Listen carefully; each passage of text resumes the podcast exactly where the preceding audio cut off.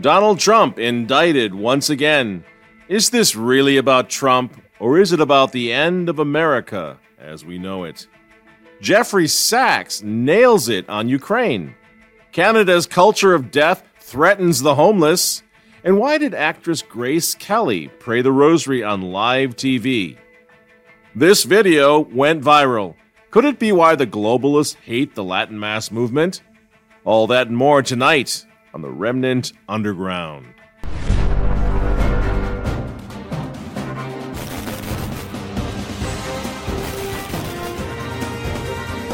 Good evening, ladies and gentlemen. I am Michael Matt. This is the Remnant Underground. You know, I wanted to welcome everybody to our show, whether you're doing remnant-tv.com, Rumble. Yes, we are on Rumble. Um, of course, YouTube, I guess, but also the podcast folks. I'm talking about people on Spotify who listen to our show every week we kind of forget about these guys, but we're very grateful to all the folks that listen to us in their car or whatever they're doing on the way to work, whatever. Wherever you're catching our stuff, thank you so much uh, for being with us. Welcome. Tonight's show is sponsored by Charity Mobile. Very excited about this. Happy to be partnering with them because, uh, as you know, both in the Remnant newspaper and down here in the Remnant Underground, we don't really take paid ads, you would say. I mean, you have to be someone who's in on this cause with us, who's working, who's counter-revolutionary, who's using your brains right now. Very important uh, that we we partner with allies and friends who are together with us in this this cause for uh, Catholic restoration. And our friends at Charity Mobile are absolutely that. So Charity Mobile again is America's pro-life phone company. I can't stress that enough. Totally pro-life guys working on this on this phone company, and five percent of your monthly bill goes to the pro life, pro family charity of your choice. And remember also, the Remnant Foundation is on that list at Charity Mobile, so you can donate to us if you want. But seriously, switch to Charity Mobile today. They've given me a special offer just for you guys. So go to charitymobile.com and use the promotion code Remnant TV for a free phone with free activation and free shipping. There are no contracts either, which is nice. Go to charitymobile.com com or call them. They have real people now hotline for service at 1 877 474 3662 and remember the code Remnant TV. So we've got some video I want to show you in a few minutes of the reason that Pope Francis is so, so, threatened by us, so threatened by the traditional Latin Mass community worldwide. Got that video. I'm going to show it a little later in the show. But first, a, a word, uh, some practical stuff about trying to get out there among among you all. I will be in Louisiana. I'm going to get these dates all wrong. You know, I'm going to get them wrong. So jump in if I get it wrong. We're going to be at a conference called the New Vendée Conference in Louisiana. Um, mm-hmm. uh, that's September coming up 2nd. September 2nd. Really, really proud to stand with my friend, my new friend, uh, Ross McKnight who, of course, is the hero of the Sacred Heart, who made international headlines, God bless him, back in June for standing strong for the Sacred Heart of Jesus during Pride Month. Maybe some of you remember my interview with Ross McKnight. I've been um, at the traditional Latin Mass for a couple of years. Of course, that's a very uh, difficult process uh, for all of us as we we realize that the traditional Latin Mass really gives us the faith. I, I don't know what to say except that I I f- feel that really my Catholicism became real when I when I started attending the traditional Latin Mass. And so now Ross has really dived he's dived into this whole Vendée thing and they're using the story of the Vendée to sort of, you know, counter Catholic counter revolution in, in, New Orleans in Louisiana. It's fantastic. So I hope to see at least some of you uh, September 2nd uh, next month at the Reconquest of Louisiana rally for Christ the King, where I will be speaking. You can sign up below at the newvendée.com website. Mm-hmm. Am I right? Okay, so that's that. And then there's other there's other opportunities at the end of September. I will be speaking, of course, at the Catholic Identity Conference in Pittsburgh, followed by the Family Life International Conference in London, which is October 14th, I believe, right? And then we'll be in Rome for the synod to see when the when the asteroid falls on the city of Rome. We'll be there to cover that, see what happens in the synod after the synod of synodality uh, detonates, if you will. And we're going to post the details of all of this at remnantnewspaper.com, which again is why it's really important for you to visit our website, remnantnewspaper.com, every day, every few hours. We have a lot of change, a lot of new stuff going up over there. Or at the very least, again, sign up for my e letter. Uh, to make sure that I can stay in touch with you and let, let you know where we're going to be, when we're going to post, etc.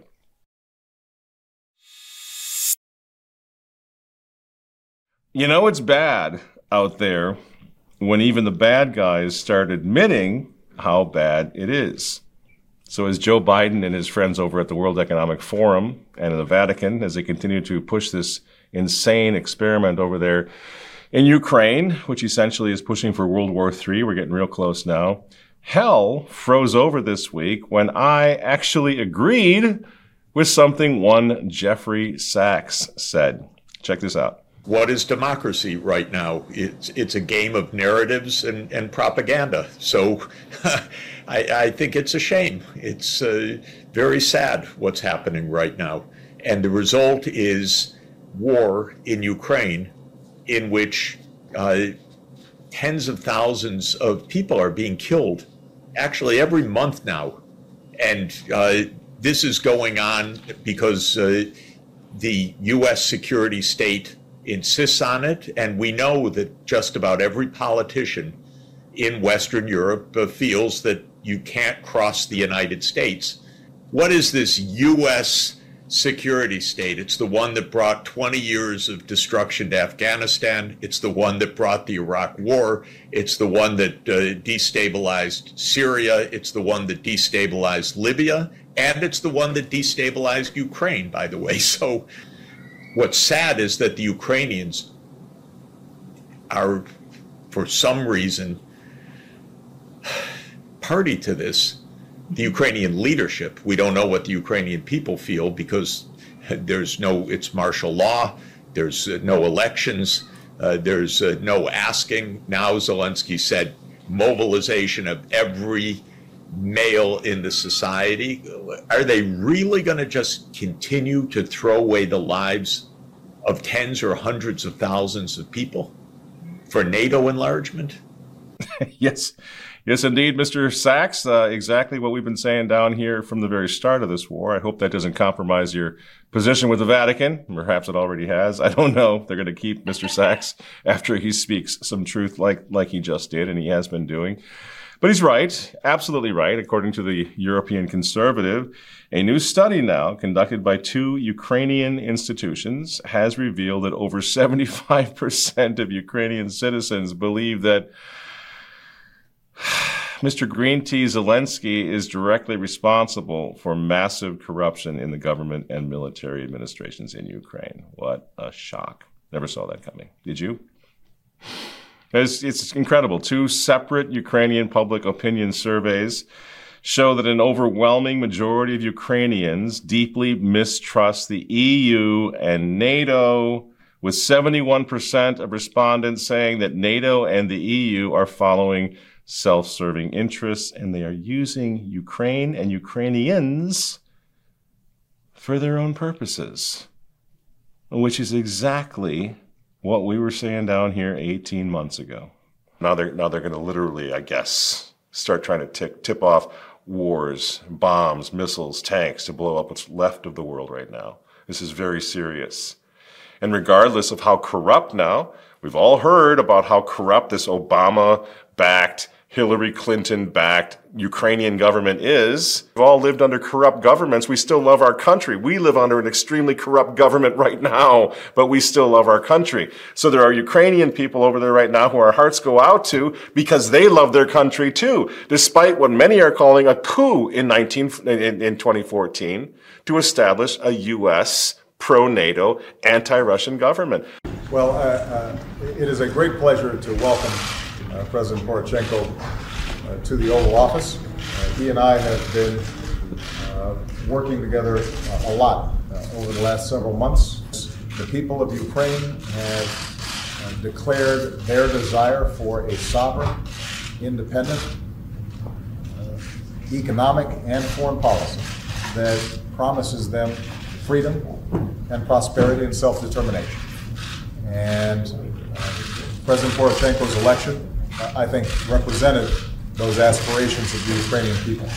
I am very proud that the United States has led uh, the international community uh, and uh, our European partners in making sure that there is a cost to Russia for its aggression in Ukraine. So I, I can't believe that people are still unsure are they still they're still buying this propaganda? I, I, I can't believe it. I mean, there's Barack Obama coming right out and admitting it that it was U.S. led. You caught that right? And yet, you know, think back on what we went through. You know, glory to Ukraine. You know, we're going to fight for however long it takes. It doesn't matter. Remember all that? Are you tired of it? Are you done with it? And even a guy like Jeffrey Sachs, who's no friend of mine, no friend of this show, but he sees it for exactly what it is fake news. And this fake news is nothing to fool around with, as we're all seeing now. It's, it's, it's destabilizing the entire world, certainly the entire Western world destabilizing our country, destabilizing Europe, right? By the time we're going down into Africa, it's going to spread all over the place, and we're falling for it again. I find that shocking. And I really believe that there's nobody left in this audience that's still buying into this nonsense you, you can't look at any of this without looking at the Great Reset and the World Economic Forum and all this garbage going on over there. You can't, you know what they're, what, what they're doing. They're behind all of this, destabilizing everything, taking all the strong countries down. Countries are being destroyed. The United States of America right now is on her last legs, friends. You got fires around the world. Biden sends them 700 bucks a family to take care of the fact that they lost everything. $700 per family while he's sending billions to Ukraine. What more is it going to take? Entire countries being destroyed, borders being erased. And why is all this happening? Because, to paraphrase Thomas Jefferson, the tree of globalism needs to be watered with the blood of human beings, doesn't it? It's all worth it to get globalism off the ground, to get the new world order fired up. and the world is quite literally going to hell. And touch on this, just touch on this thing with what's happening to Donald Trump right now. Again, I, I don't care. He's been indicted. I, I, don't care what you think of him. I don't care how much you hate him. I don't care what party you're from. Again, how, how much how much of a never Trumper you are. This is not about Trump anymore, right? You see this. I mean, honestly, friends, I would sit here and scream against what's happening to Donald Trump if it wasn't Donald Trump, but it was Barack Obama or Bill Clinton or any other president because of the precedent that this is setting. I mean, you see that, right? This is an incredibly dangerous precedent. Did we learn nothing from the totalitarian regimes of the 20th century? Nothing? We learned nothing at all. Do you see what's happening here? As the rule of law, and the Constitution, everything else just gets set aside for some emotional, media driven nonsense propaganda campaign to serve the globalists or the neocons or whoever, whatever bad guy group you want to point at this time around? Our country is going to hell and they come after Donald Trump weaponizing the Justice Department, weaponizing the FBI, we can't let this continue to go on because it's ripping our country to shreds. So, honestly, if you're in favor of what they're doing to Donald Trump, you have forfeited any right to criticize the Nazis or the Soviets or the Red Chinese or the Castro regime or anybody ever again. Nothing. You can't say anything against any of it because you're in favor of doing the exact same thing to our country. This is no longer about Democrat versus Republican. This is not about liberal versus conservative. This is about the end of America as we know it. That's what these animals on the far left are doing now. This is about making sure that your children become wards of the globalist superstate in the future, where there will be no chance whatsoever. I'm not a big believer in what passes for democracy over the past 25 years, but they're even getting rid of that. There will be no chance if this continues of anyone anywhere in the world ever voting for change when they're under a tyrannical regime like we are now under. There's no option. You can't change it. That's what they're doing. That's why they're getting rid of the Supreme Court, and the Constitution, and the two party system, right? This is totalitarianism, friends. And by the way, now you know how it worked, don't you? When we see those scary movies about what happened in Germany in the 1930s, well, and you say, how did that ever happen? Well, you now know exactly how it happened. Now, I wanted to do just a quick follow up to last week's show. I'm not going to belabor the point. Some of you thought, well, everything is so bad. You know, there's some good kids that got together over there, and maybe you were a bit too hard on World Youth Day. You know, those dancing nuns, they were just Polish folk songs, and nuns were dancing to the Polish folk songs. But the thing is, and maybe Walt can throw a little bit up on the screen of that that video This was during a mass. Uh, these Polish nuns were dancing during a mass at World Youth Day. Kind of have to wonder how many people were dancing at the foot of the cross, trying to get Mary and John and St. Mary Magdalene to do a little dancing. You see how crazy it is, how we've lost sight of everything. Oh, they're just being joyful.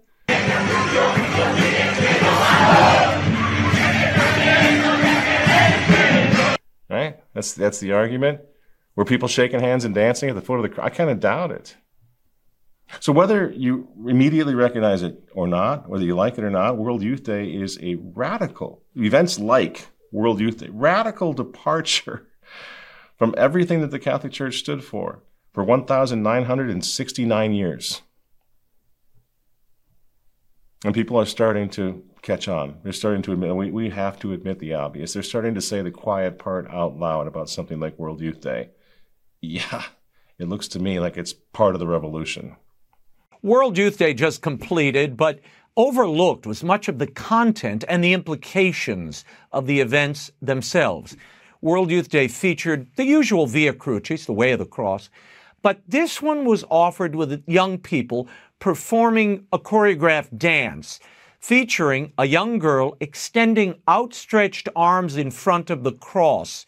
Uh, the station's meditations reflected on climate change and intolerance. Father Jerry, what do you make of the emphasis on climate change and intolerance? I thought World Youth Day was supposed to be about focused on bringing youth to Christ. Uh, yes, it is. It should be that, Raymond. Yeah, this focus on uh, climate change, which is a uh, topic that's really best handled by scientists and meteorologists, uh, and then you know government officials it, it, should not be a main focus of Catholic activity. In fact, I think it reflects a secularization of church activities. Uh, you're right. We should be focusing on salvation, prayer, sacraments. Uh, that's really where we're supposed to be focused. Absolutely right. You know, and this is we could do a whole show on the history of this kind of thing. A very revolutionary idea: the youth events, the youth masses. Right? What does that mean? My children and I go to the same mass. We don't have a youth mass and an adult mass. I'm sure most of you are the same way. But we're that way even when it comes to watching movies at the house. There are movies that we all watch as a family. You don't separate and divide like that, you see, because it polarizes for a reason. Youth events like this, they were never they were never seen in the history of the church. The only one I can think of, in fact, would probably be the, the Children's Crusade but two of the lesser known are the Children's Crusade. They took place in 1212 after the Fourth Crusade, a failure to the Western Christian society. The Children's Crusade is easily thought of as a great disaster, as an estimated 50,000 children joined the Crusades to try and banish Muslims and Jews from Jerusalem. Because kids don't know what they're doing. They don't have any experience. They don't have any wisdom. They don't know what they're doing. It's dangerous. So what they've been doing for a long time in the church, in the state, in school, public education, you know, they're trying to separate the kids from their parents. They're doing that right now with all this gender ideology. They're separating the kids. Don't tell them what happened during COVID. Parents finally found out what was going on in the classroom. The kids are being taught something completely different than even modern parents were aware of, you see? And the church is doing the same thing. Separate the kids from their parents and then talk directly to the children. You see? Well, I'm sorry, but that's what the Hitler Youth Movement was pretty much all about, wasn't it? That's what the communists did. That's what the hippie movement was all about. And now that's what the Vatican is all about. Listen, listen to the youth. First, dumb them down completely. Give them garbage catechisms if they get catechetical instruction at all. Give that to them for several generations. And then listen to the youth confirm them in their ignorance, and then tell the world, well, hey, you know what? We got to listen to the youth. There, there's no future for our church. Again, the word is sophomoric. Young people, you are rallying behind the global wealth tax to manage the alarming surge in wealth inequality. You are calling for programs that help you and young progressive voices join government and become policymakers. To limit global warming, you are demanding to halt to coal, oil, and gas exploration. And then at World Youth Day, as we showed you last time, they get blatant. They stick they go to put their, their revolutionary ideas right in there about globalism, globalism, and the rest. This, this is ripped right from the pages of Saul Alinsky's work. And they've been doing it for years.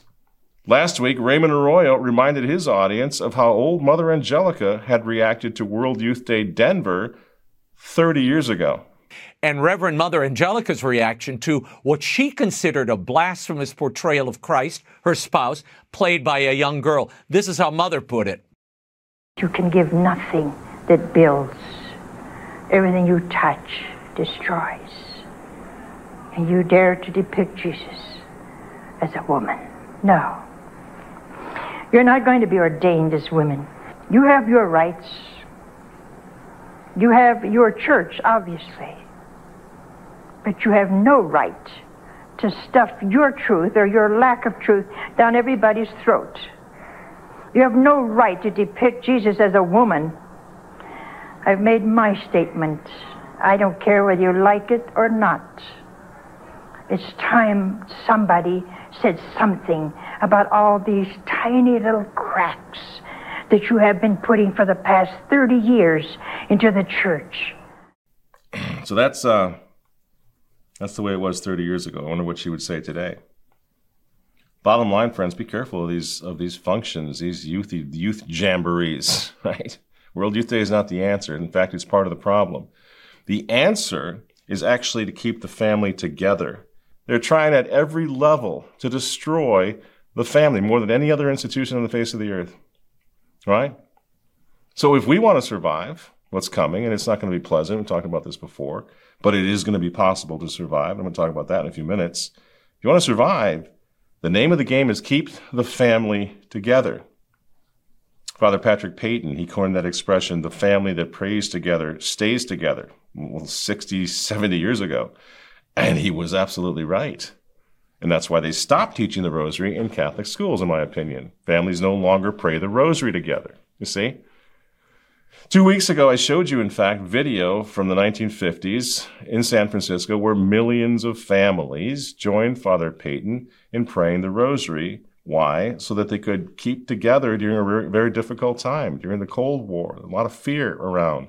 Praying together as a family was set up as the answer. Father Peyton was right. He was prophetic, in fact. he even managed uh, to enlist the rich and famous to join his holy crusade to save the family through prayer. Here he is, in fact, with the actress Grace Kelly, famous Hollywood actress, praying the rosary with Father Peyton. Our Father who art in heaven, hallowed be thy name. Thy kingdom come, thy will be done on earth as it is in heaven. Give us this day our daily bread, and forgive us our trespasses as we forgive those who trespass against us. And lead us not into temptation, but deliver us from evil. Man, how times have changed. Imagine that. Father Peyton even got Frank Sinatra to plug his Rosary Crusade. The family that prays together stays together. Bottom line, friends, keep the family together. You know, keep the family. That's, that's really all that matters. And, and that's right in the face of this demonic push, this demonic revolution in the church. Sister Lucia of Fatima told Cardinal Carlo Caffarra, of course, famously, that the final battle between the kingdom of Christ and Satan will be over marriage and the family. Ho scritto una lettera a Suor Lucia. I wrote to Sister Lucy. I will always remember and will never forget in my whole life the last let, uh, words of this letter. Fra Cristo e il regno di Satana sarà il matrimonio e la famiglia. There will come a time when the decisive confrontation between the kingdom of God and the and Satan will take place on the issue of marriage and the family. Now, she wrote this down a long time ago, and look what's happened to the family. She was right, wasn't, wasn't she? Everything right now is about destroying Christian marriage, destroying the family, destroying children, their souls, and their bodies, right? Cardinal Caffarra was also one of the four dubia cardinals when he made this warning, you know, that Sister Lucia had told him this, that the devil's final battle would be over the family. So do you see why Cardinal Caffarra then objected to Amoris Laetitia, for example, Francis's encyclical uh, that opened the door. Granted, yes, of course, it was in a footnote, but it nevertheless opened the door to public adulterers receiving the sacraments, to divorce and remarriage, and everything else in the church. The very things that are now being pushed hard and will be really pushed hard in the Synod on Synodality coming up, where they hope to change the morale, the moral teaching of the church on the family. So, so when you, when you start thinking about it this way, it becomes very clear why they're so worried about the Latin Mass movement, which is rather famous for its large Catholic families, its gigantic stretch fans with 10, 12 kids going to Mass every, every Sunday. Those are van loads full of the future, right? That'll change history, what's going on in the Latin Mass movement. Yet back in 2016, Francis used his family manifesto to, in effect, undermine the traditional family. Today's pronouncement from the Pope on family life was two years in the making. Pope Francis explicitly called for the church to be less judgmental. Instead, he said more support is needed for single and unmarried parents, as well as same sex couples. Divorced or remarried Catholics should not be judged or discriminated against in church life. Priests can be merciful when it comes to delivering communion. So this is uh, that's that's Francis. That's the synod on synodality, and that's revolution in the Catholic Church based on based on a distorted uh, misinterpretation, intentional in my in my opinion, of mercy. The church was always merciful. God was always merciful. Christ forgave his his, his, his murderers from the cross. The Catholic Church, Christianity is based on mercy. We don't need Francis to teach us about mercy, yet he comes out always talking about mercy so you can say, so you can, the, the implication becomes, well, we need to change the church's teaching on homosexuality and sodomy and all these things so that we can be merciful like Jesus. You see? It's a distorted, intentionally distorted uh, teaching on mercy, you know? And this, of course, is this idea that, that mercy means, you know, don't let doctrine get in the way of having a nice, uh, supportive attitude towards sinners. This is all part of what Francis calls the God of surprises. You see, the God of surprises is merciful like this. Now, he's been he's been babbling about the God of surprises for a while, and from what I can tell, the God of surprises is a LGBT activist, big backer of Bill Gates, a climate hysteric, and evidently one of Klaus Schwab's speechwriters, because it all sounds the same. Whatever comes from the God of the God of surprises. But the point is, in order for all of this to succeed, in order for the God of surprises to triumph uh, in this revolution, traditional Catholicism has to go. Traditional Catholicism, the old Catholicism, has to be canceled. And that's what they're doing. But there's a problem. What if they fail? What if traditional Catholicism is too strong? What if they can't stomp it out? Then what happens? They're all very old. These are elderly people that are doing this, this revolution. They don't have much time, do they? and here, last Sunday at my church, here's what I saw literally the future.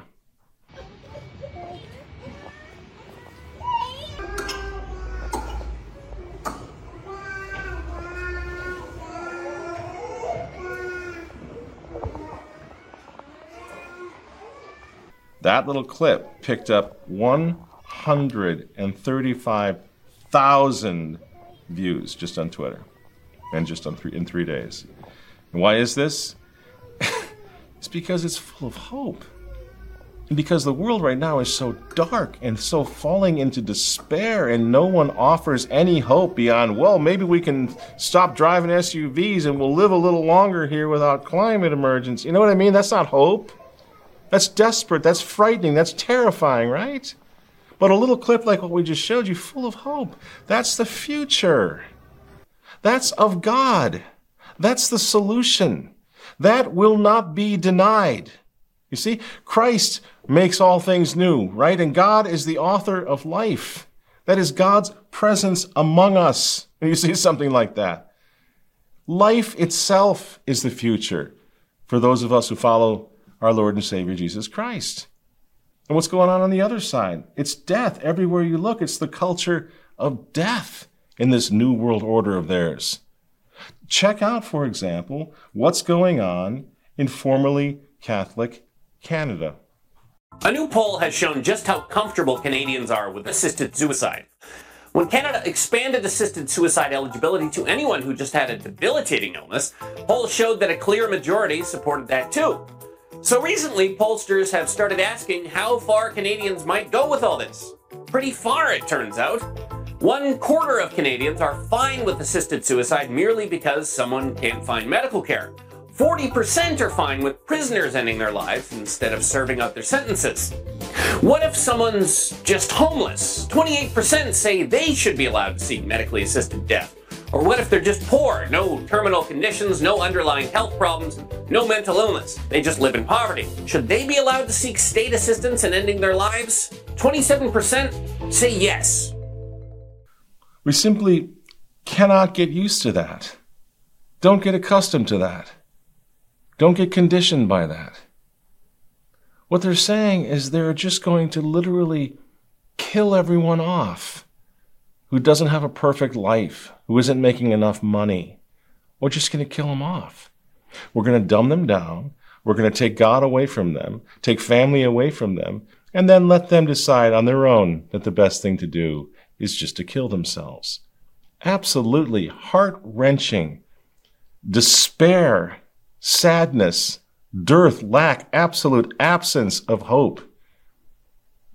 That's what's going on in a formerly Catholic country while Francis is the Pope who's world renowned for being a champion against climate change. You couldn't make up a scenario that would be any more bizarre than that.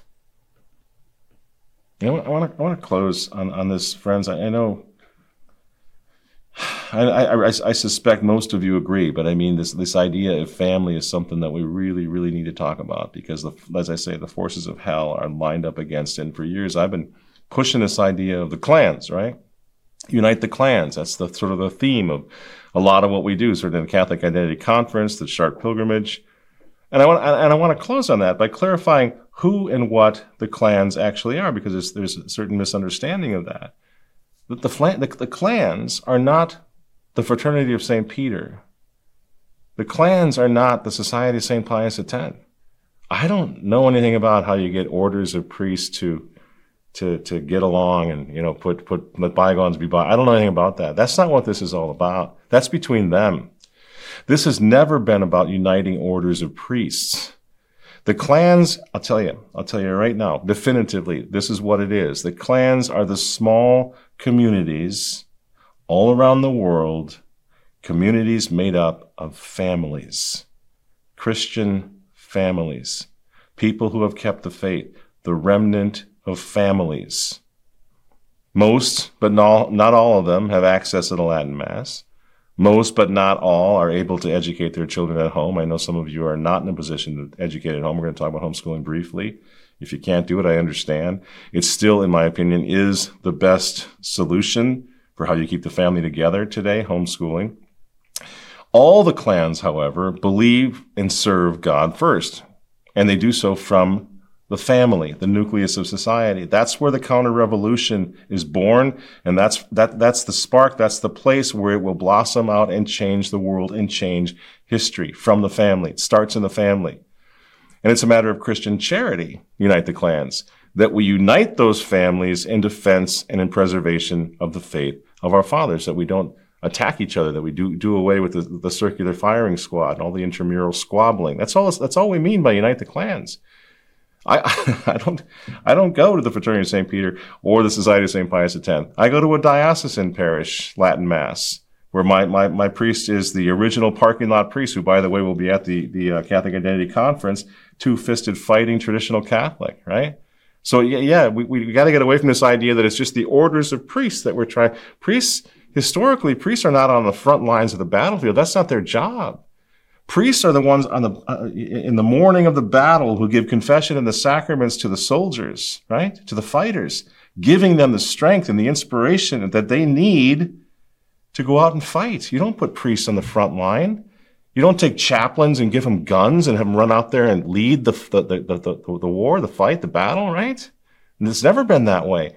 We're the soldiers of Jesus Christ, and we need our priests to make sure that we keep our souls ready to face God at a moment's notice as we fight for the restoration.